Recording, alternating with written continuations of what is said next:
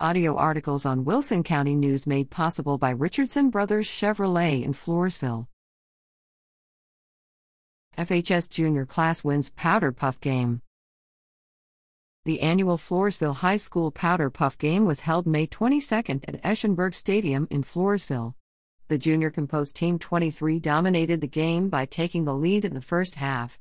The seniors on Team 22 came back and tied up the game in the fourth quarter. However, Becca from Team 23 scored the winning touchdown. Team 23 won the game 20-13.